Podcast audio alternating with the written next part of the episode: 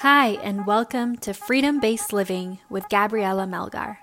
I'm a passionate dreamer, risk taker, and inspirational coach here to share and inspire you on your journey to creating an authentic life filled with freedom and joy.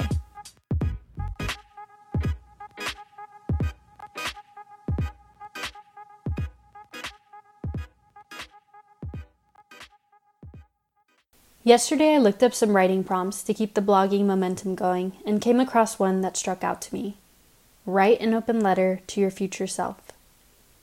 I can see why this assignment was enticing. I spend so much time focused on my goals and dreams, visualizing all the success I desire and the type of woman I want to become. My future self is undeniably alluring. She's her own boss, a public figure of sorts, a writer, fashionista, and traveler.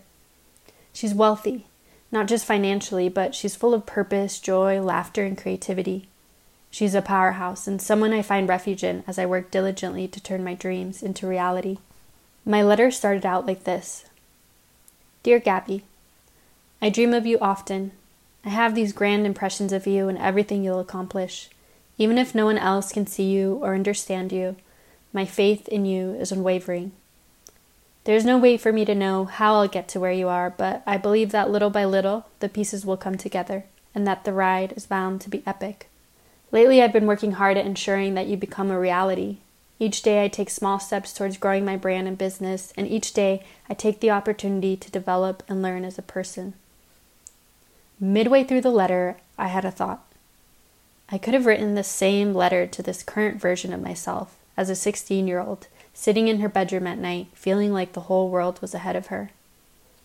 I thought about what I wanted for my future self as a teen that I currently have a place of my own, a partner, a dog, and lots of travel under my belt.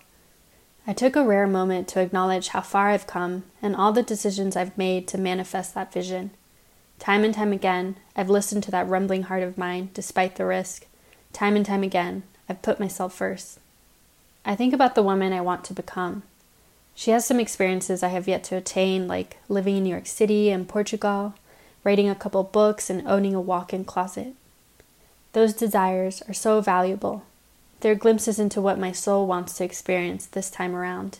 And though I intend to go forth in my attainment of them, I cannot lose sight of the unfolding process and the milestones I've already reached. I am the woman I so wish to become. Her tenacity, wisdom, and drive is already here. Thank you for tuning in. If you enjoyed this podcast, it would mean the world to me if you shared it, tagged me on Instagram, and or left a review. Have an amazing day.